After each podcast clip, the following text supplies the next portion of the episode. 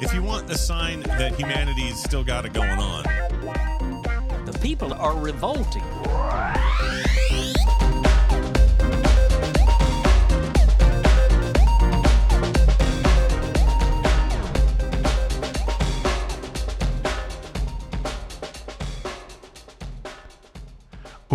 Welcome to People Are Revolting, a daily dose of disobedience. First up is a piece published at laboroutlook.org written by Fraser McGuire. As Israel's devastating attacks on Gaza intensify, students at universities and sixth forms across UK are mobilizing in support of Palestine. Student campaigners have been researching university links to Israeli companies and UK arms manufacturers complicit in the ongoing bombing and assault on Gaza, which has seen more than 10,000 Palestinian civilians killed by occupation forces since October 7. Many prestigious universities have research agreements which contribute to the development of weapons and technology used by Israel's military, as well as exchange programs with universities built on illegally settled land.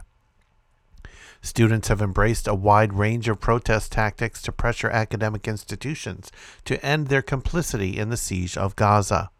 These include organizing targeted demonstrations at buildings where military research occurs, disrupting events linked to Israeli companies, and using social media to highlight the links between the UK higher education system and Israel's occupation of Palestinian land. Taking inspiration from protests in the U.S., a wave of sit ins and demonstrations at train stations has begun, with actions taking place in London, Manchester, Edinburgh, Glasgow, Nottingham, and more.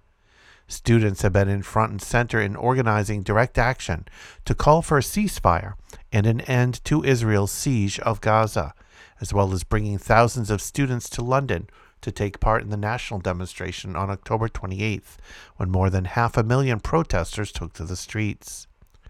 After a recent poll showed 76% of adults in the UK think there should be a ceasefire in the Israel Palestine war, contrasting to the positions of the government and the Labour leadership, the Tories are ramping up their assault on protest laws and attempting to spread division over the march on the 11th of November.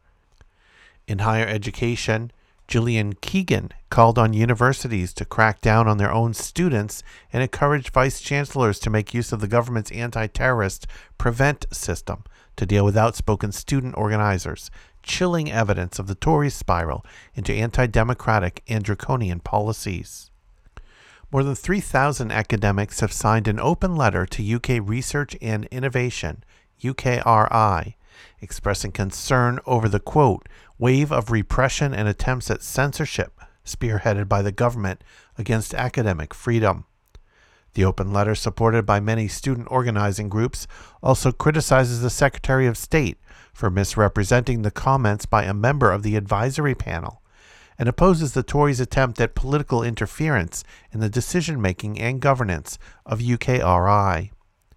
Throughout the 20th century, students' unions and grassroots organizations played a crucial role in fighting militarism and apartheid, from organizing protests against the British government's involvement and support for war in Korea and Vietnam, to leading boycotts against goods and services linked to apartheid South Africa. As Israel's assault on Gaza shows no signs of ending, and members of Israel's legislative branch call for the expulsion of Palestinians in a second Nakba all our actions matter, and campaigners and organizers in the UK must continue to amplify calls for an end to Israel's siege, occupation of Palestinian land, and for an immediate halt to the indiscriminate bombing of Gaza. It is also vital that we resist the government's authoritarian attempts to crack down on free speech and demonize and isolate pro Palestinian groups and activists. And next up, a piece published at MiddleEastMonitor.com. A group of military veterans in the United States have been arrested after protesting against Israel's war on and invasion of the Gaza Strip. Members of About Face, a group which represents U.S. veterans who are against war, this week visited Sen- Senator Kirsten Gillibrand's office in the Capitol at Washington, D.C., where they came to, quote, demand to meet, call for an end to the e- siege on Gaza and for a ceasefire, according to a post by the group on X.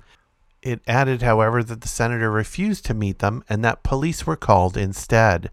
Following their sit in at Gillibrand's office, a video circulating online showed the protesters being arrested outside the Russell office building. The protests and arrests came after the group's members joined Representatives Cori Bush, Summer Lee, Rashida Tlaib, and Delia Ramirez earlier that day to condemn the four hour pauses in Israel's bombardment of northern Gaza as not being enough to grant humanitarian relief to Gazan civilians and prevent more atrocities from being committed.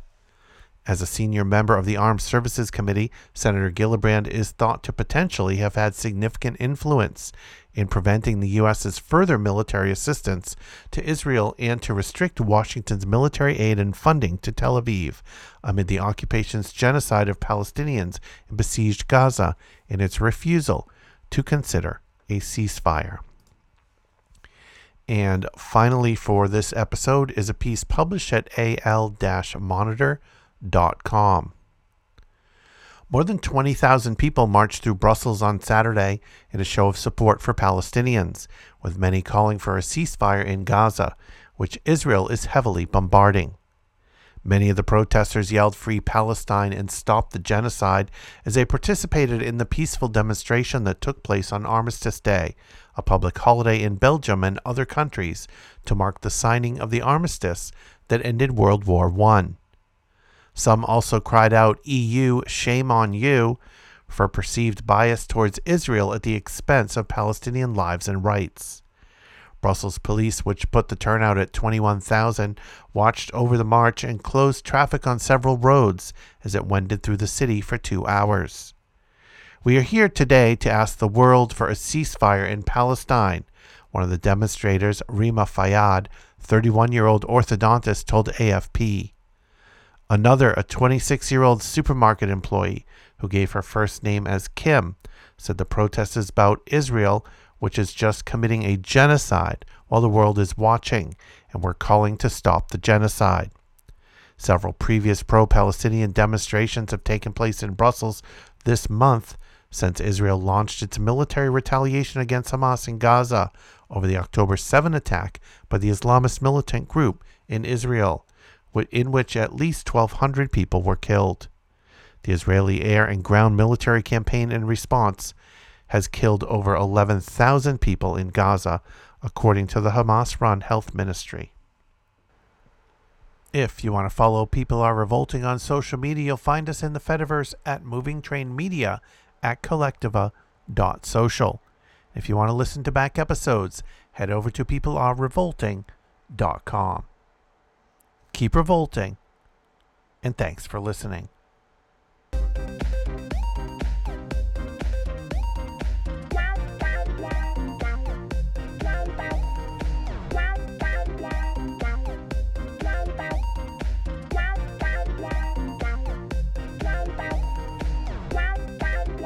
If you want a sign that humanity's still got it going on, The people are revolting.